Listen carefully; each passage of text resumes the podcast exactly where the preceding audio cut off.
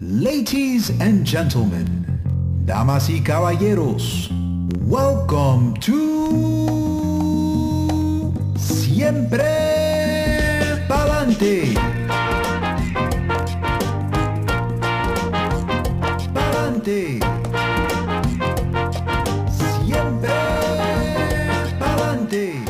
Welcome, mi gente, to Siempre Palante, Always Forward, a podcast that is culture driven, focused on familia, overcoming adversity, and legacy. I'm your host, Giraldo Luis Alvarez. Gracias for listening. In this episode, we learn about our guest and the love she has for her family, humanity, and social justice. The positive influence her parents and abuelos had on her helped shape her passion and purpose, creating the inspiring leader she is today. Please welcome best-selling author, life and career coach, Dr. Colleen Georges. Who is Dr. Colleen Georges? Who am I? Whew. Mom is first. Jose and I have a 12 year old son. His name is Josh. He is a musician. He's a piano player, saxophone player. He's everything. He's a good, kind little dude and just a fantastic human being.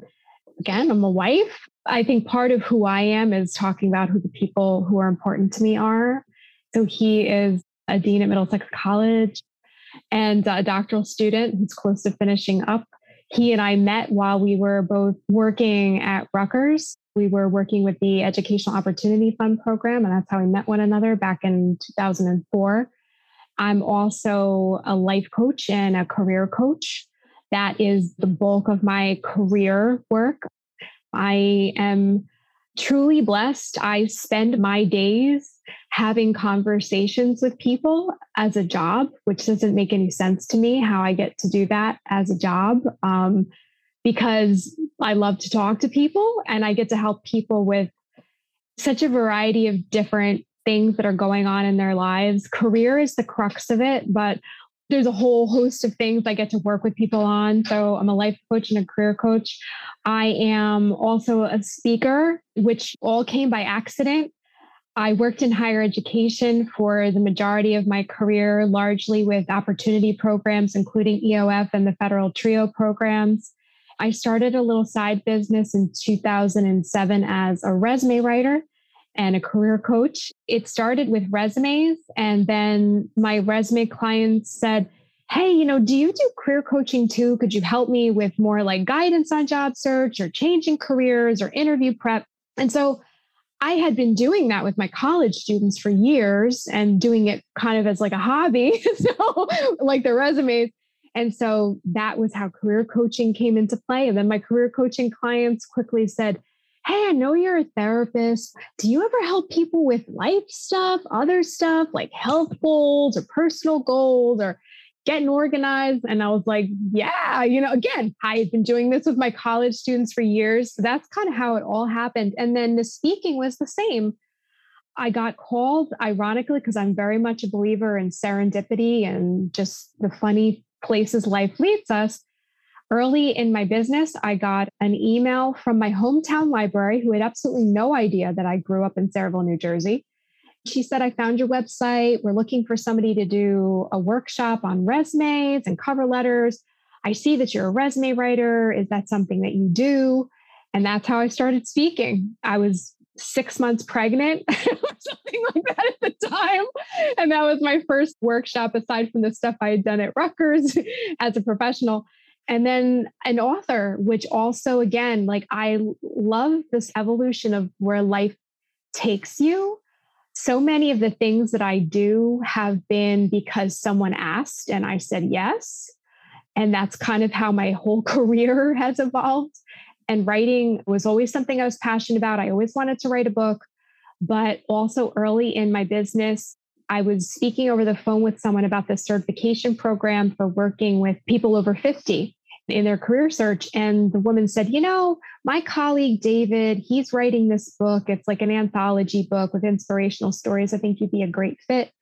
That year, another person reached out to me too. I wrote chapters in books and then published my own book in 2019. And I got to do a TED talk in 2016, which is craziness.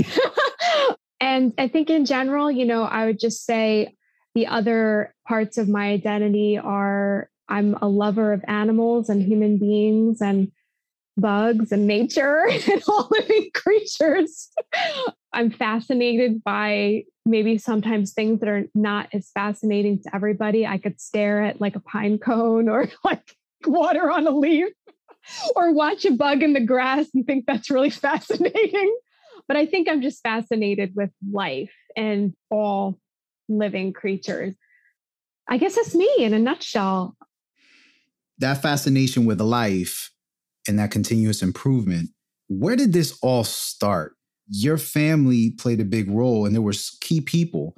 Take us there to some of those key moments and individuals. I'm very close to my parents. I'm an only child. Yeah, I'm still very, very close to my parents, who are the two primary people who shaped who I am and how I see people and how I see the world, as well as my grandparents. I can say I spent a lot of time, especially when I was younger, with my maternal grandparents and just a little bit about background of my family. So both my parents were born here in the United States in New Jersey, and three of my grandparents were also born in New Jersey. So my mom's father, they were like a farming family, but they lived in Fords. Believe it or not, I guess there were farms in Fords, New Jersey back in those days. It's hard for me to imagine this. Their family was Hungarian.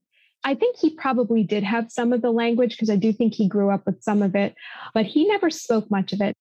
There's certain things I think are so fascinating when I look back on the cultural aspects and language and cuisine and things like that from my grandparents. My mom's mother, Irish, also born here. Her parents came here from Ireland.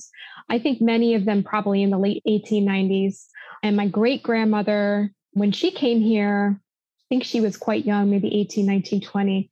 She was like an au pair. My great grandfather had been, I think they called it a barrister, but I think it's like a lawyer, but that didn't translate as it often doesn't. We know how that works when people come from another country and the United States robs you of your education and career. So he did different work here, I think, in business. My father's family, his mother, my grandmother on my dad's side, her mom was from Ireland. And so my great grandmother on that side, and her father was from Germany. But again, my grandmother was born here. But it was my dad's dad who actually was the only grandparent who came here from another country. He came here, I want to say, around the early 1930s when he was 13 or 14 years old. I think he came on his own. Other family members did come to the US as well. They came here from Greece while I'm probably more Irish than anything else, I was always fascinated with Greek culture because when he came here, he worked in construction and in restaurants and diners to live. So he was a cook. I remember him cooking Greek dishes. So he's the one grandparent that I became genuinely familiar with, like the cuisine, Greek cuisine. He made other cuisine too. And he did sometimes say certain phrases and things in his native tongue. And I think I was just fascinated with the fact that he came here as a teenager. Both my grandfathers didn't finish high school in order to kind of care for themselves and their family. I was always fascinated with Greek culture. And one of the things I found out so, my name is Georges, and that's my maiden name. People would ask me, That's Greek? And I thought, Yeah, that didn't make sense to me. And so my parents and I visited Greece in 2003, I want to say it was we never really knew where my grandfather was from. He said he was from a village outside of Athens and he passed away when I was 13 and he was my first grandparents passed away. So we didn't get a lot of information about his background. But when we went to Greece, the thing that was so fascinating was well, one, everybody's name was George. and we asked, why is all these Greek people's name George? because of the Georges. And they said, he's like the patron saint of Greece. So all of a sudden, it became like, so that's why. And so the name had a meaning. I never liked the name because his name was Serendopoulos. And when he came here from Greece, they changed it. He had family members that his cousins changed it to Sarantos and he changed to Georges. And I always thought that it was like a non cultural name. But I think when I found out that it had meaning, that was important to me.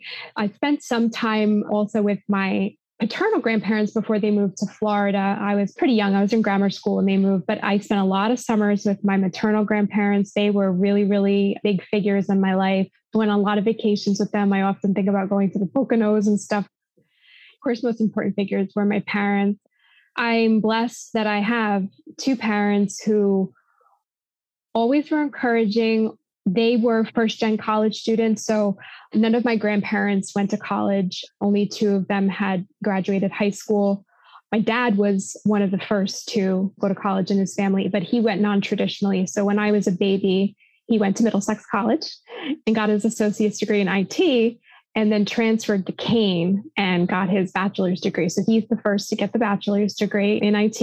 And he got into technology at what was Bell Labs at the advent of the boom in the late 70s. So I was blessed because he worked at a tech company.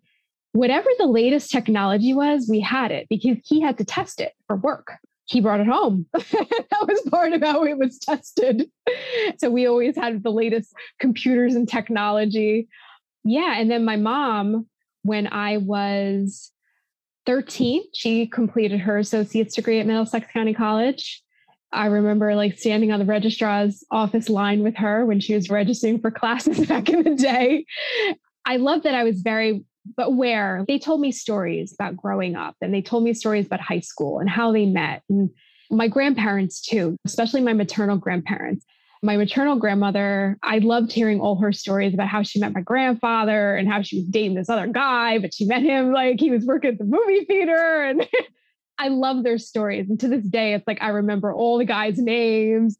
I think they also taught me to be people who love other people, who are genuinely good human beings, not for nothing, but democratic household. And I think I always had an understanding of the importance of social justice through conversations and things that were going on. And when I would bring something home that was going on on the news or in life, I felt like both of my parents always really had deep discussions with me from the time I was very young, didn't treat me like I was a child, had very intelligent conversations with me, but that they shaped my understanding of the world and who I wanted to be. And from as far back as I can remember, I've always known that on some level I'd probably do something with people in my career to help people.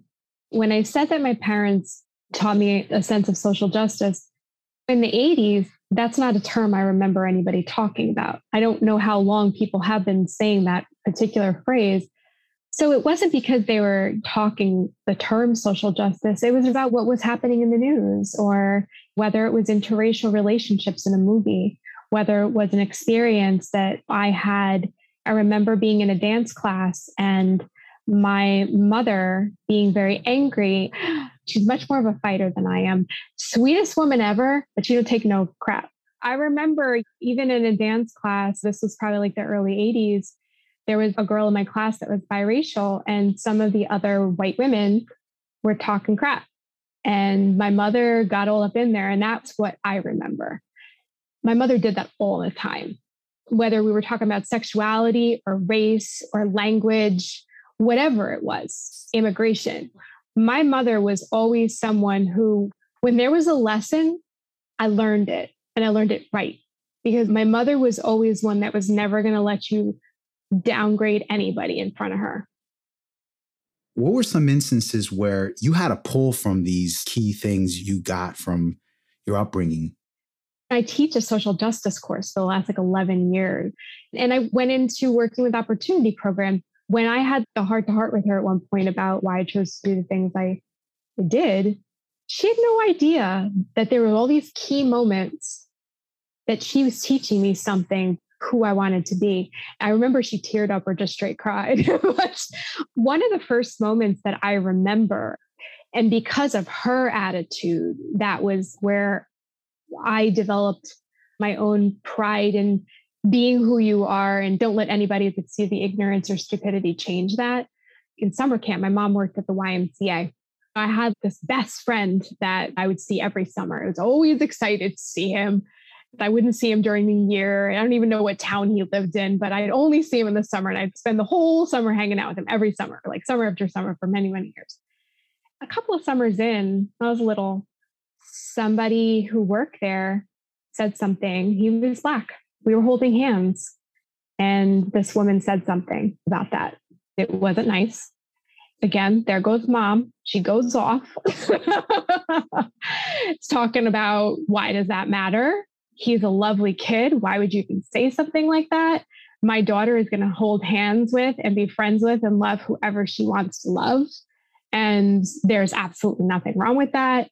I remember having like a sense of pride and just being who you are and people are people like and i think that it's at the stage really for later on having conversations i'm a peacemaker but you know i was that person who if you said like a crappy thing or a crappy joke i'll say something i said it as nicely as i could as not to create too much you know conflict but i said something i was taught to whether it was about race, whether it was about sexuality, I feel like the feminist in me was always there too. I remember my mom being like, never depend on a man. That whole sense of women's empowerment is something I very much remember from a young age, thinking more about career than getting married and family and things like that. And that kind of came later for me. I didn't even know if I wanted to be a mom, even though that's the first thing I identified myself as, is who I am I really wasn't sure I wanted to be a mother until I met my nephew. And I said, met my nephew because that's Jose's blood nephew. And I met him when he was about 20 months old, just under two years old. And when I met him, I fell deeply in love with him on sight. I was like, if I could love someone else's child like this, wow, what could I feel for my child? And now, a word from our host, Giraldo Luis. Did you know, Sabias que? I created this platform to share stories that are told straight from the source. Real people making a difference, carrying on family traditions, overcoming adversity, honoring and creating a legacy. People who take the road less traveled, paving the way for others to learn and grow. This is what all my guests in season one have given you. It doesn't stop here, mi gente. There's more work to be done. This show will continue to provide an inclusive narrative highlighting all human beings who have a story that motivates, inspires, and makes us better. A story that teaches us a new way to look at things and how we can learn from it. Faith, love, and listening to each other will help us understand one another. Stand up for what you believe in. Fight the good fight. La buena pelea. Find your voice so you can tell your story. No one else should be telling it for you. Remember, siempre pa'lante, always forward. Now back to the show. Josh was probably in maybe kindergarten or preschool, and I had him in karate a couple days a week. I would stay. I've always been nervous to like drop him somewhere, even now at 12, but certainly not at like five or whatever. So I would stay. There was really only probably a couple of other parents that stayed. And I got talking to this one dad who I've referred to as Karate Dad. This was in the couple of years leading up to the 2016 election.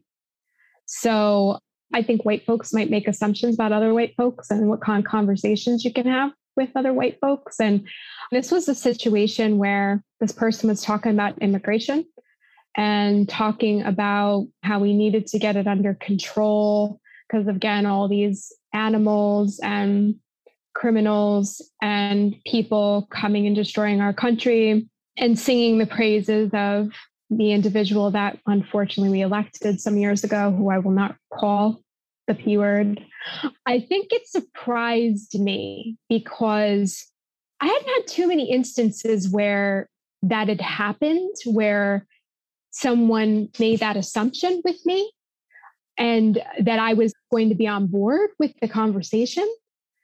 I was surprised at how I reacted because I've always been such a harmonizer and again, now I figure at this point been teaching this particular course for a number of years at this time, but I got angry.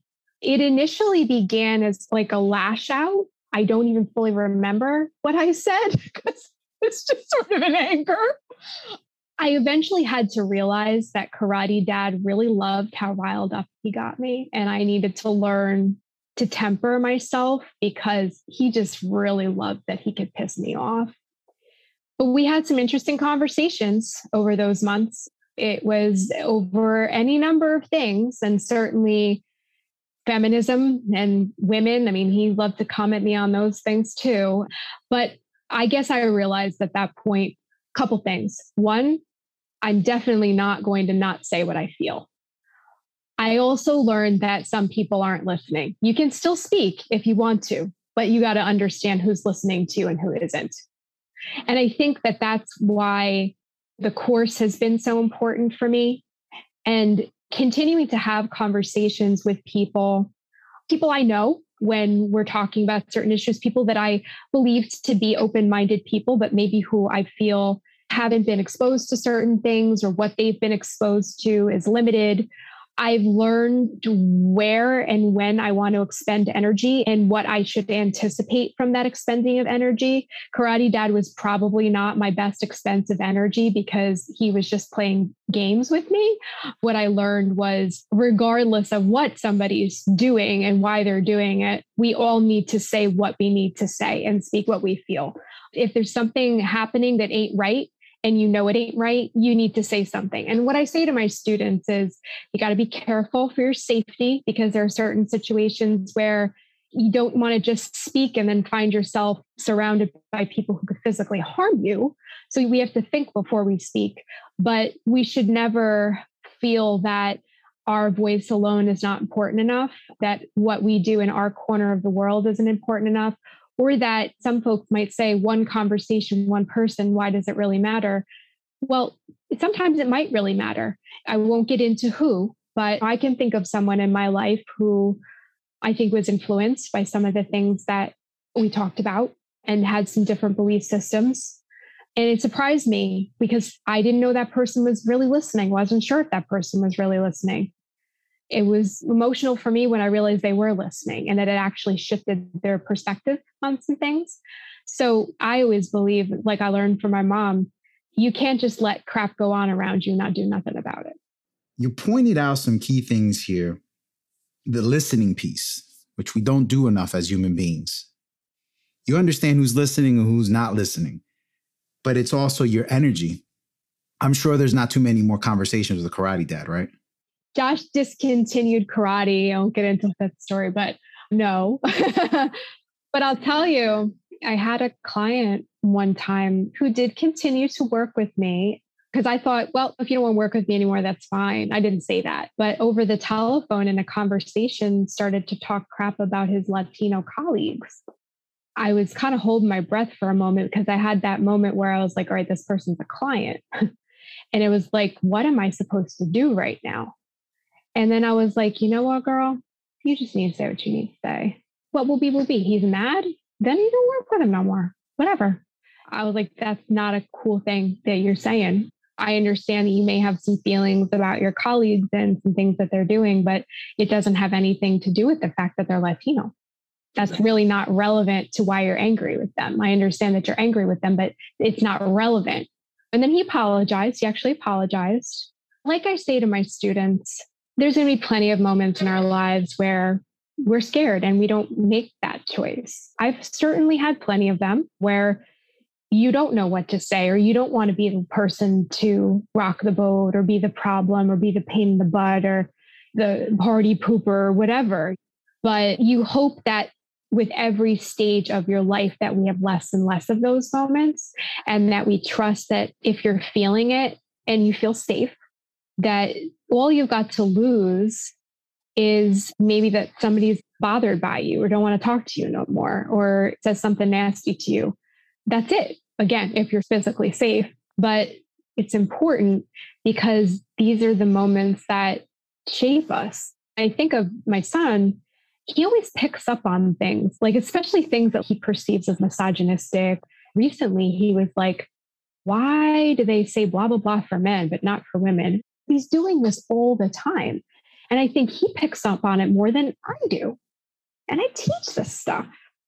But he's present, especially during the pandemic. A lot of time, the things I was teaching, he's sitting in the same room with me while I'm teaching it, right?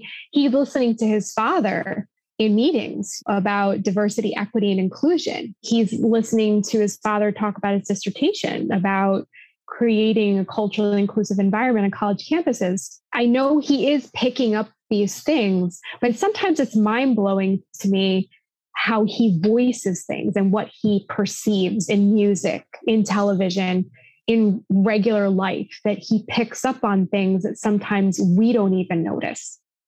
So, what are some of the things that you do to pay it forward to ensure there's a positive narrative? I feel very blessed. I live in a state of gratitude at all times. I think with that, there's a responsibility to try to do as much good as you can where you can.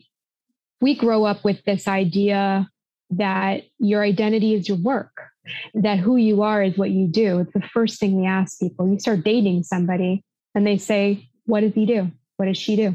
People ask you from the time you're very young, What do you want to be when you grow up? They don't mean what kind of human being you want to be, they mean what job do you want to do? So I'm often talking with people who have selected something to do that doesn't make them very happy, that doesn't feel meaningful to them, that maybe is making them miserable, that maybe is in a work culture that's really unpleasant or even toxic, that doesn't recognize them and their contributions.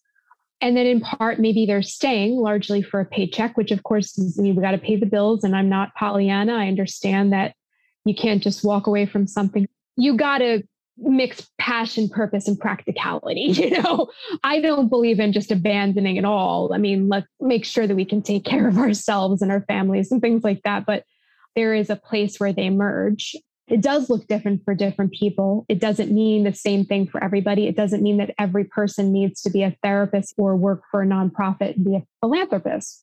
You could do that as an accountant in marketing. You can do that in sales you can live a purpose and do something you're passionate about that pays you well and is practical but feels meaningful to you in any number of spaces in any number of organizations right and roles but for me part of what i want to be able to do is because i feel fortunate i want to be able to help other people find that place where they're doing something that pays the bills but feels important and meaningful to them that they're doing work or working for an organization with a mission that matters to them that they can stand behind and that they're caring for themselves and that they're not letting work be their only sense of identity that they are treating the other aspects of who they are as important i'm definitely a recovering workaholic and i say recovering because it's easy to slip back into those habits but i think it's important for us to nurture the other aspects of who we are, relationships with our family, our friends, and just things that are enjoyable to you, your intellectual development, your passion projects, whatever that may be, your health and well being. And so I think in that way, that's really important to me. And then certainly with organization work, when I get to do speaking engagements to try to have people appreciate each other more in the workplace from all angles, from the top down and sideways, how we manage conflicts in the workplace and how we learn to discuss things, but not let them brood and continue to poison us. In my teaching work, that's something that's so important to me to every semester have at least like 25 women who have each of them different gifts and passions and things that feel meaningful to them. We're talking about so many issues in this course. Each of them will go out there and do something about it. That doesn't mean that they're all going to be working for the UN or that they're all going to be an immigration lawyer, but it might mean that they have important conversations with people in their lives that they were afraid to have before because they didn't know how that person was going to react or they didn't want to rock the boat, but that they understand that those little moments are just as important as the big moments. And sometimes they're even more important. And the practice ground a lot of the time. That means a lot to me. During the four years from 2016 to 2020, sometimes that was really what got me through. I would think there's 25 women in this class, Colleen, and they're all going to go out there and they're going to do something. And this is not going to last forever. And this is the next generation. And this is temporary.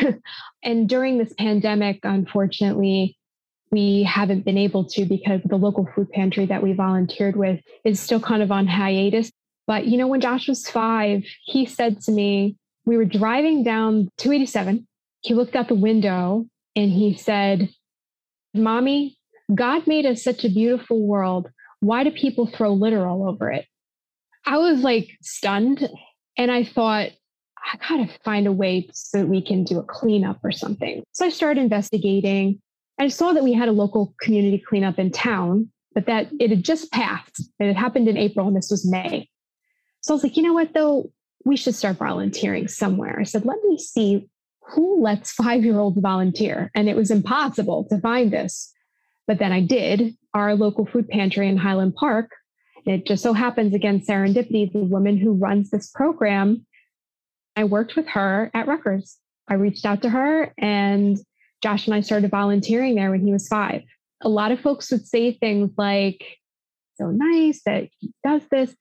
And he probably doesn't understand really what we do here. And I said, I think he does. I said, Josh, why do we come here? He said something like, Well, before we started to come here, mommy showed me a documentary, American Winter mommy showed me a documentary about these people who had money and then they lost their jobs and they didn't have money anymore and they had to go to places like food pantries. And that's why we come here to help those people. Something like that, he said. And they were like, He watched a documentary. I said, Well, he got through the first 45 minutes. he was five. but I didn't want to go there without him knowing why we were going there. One way that I thought it was important for Josh to perceive service as something that you just did, not something that was if you had time or if it worked with your schedule, that there's something that can work for everybody. You don't have to do it every day. This was every two weeks for like an hour and a half on a Wednesday night, that there's service opportunities for everybody. Even for those who really don't have a lot of time, there are plenty of folks out there that don't but I just wanted him to perceive service as something that was a part of life. I hope that he does. Tell us a little bit about where people can find the book, some of the highlights. Go ahead. The book is called Rescript the Story You're Telling Yourself The Eight Practices to Quiet Your Inner Antagonist, Amplify Your Inner Advocate, and Author a Limitless Life. I wrote this book because I had a lot of self esteem issues. My college years, I say they were the hardest years of my life. There were many, many mistakes and things that happened during those years, but they were fueled by how awful I was to myself in my own head, always being very self critical and feeling very defined by my mistakes. I'm no saint, not today, not ever, but always trying and learn the lesson that we're the only ones that can give ourselves the compassion that's really going to heal us. That doesn't come from somebody else, that has to come from you and within. I wrote this book because I've come to understand in working with clients and students that while I felt so alone during those years, like I was the only person feeling these things, dealing with these panic attacks, anxiety, a lot of self loathing, that lots of people feel it and that we don't talk about it because it's embarrassing. We assume other people got it together and they're okay. And there's still a stigma attached to going through mental health issues. Even sometimes talking about coaching and therapy, there's still a stigma. It's not what it used to be, thank goodness, but it still exists.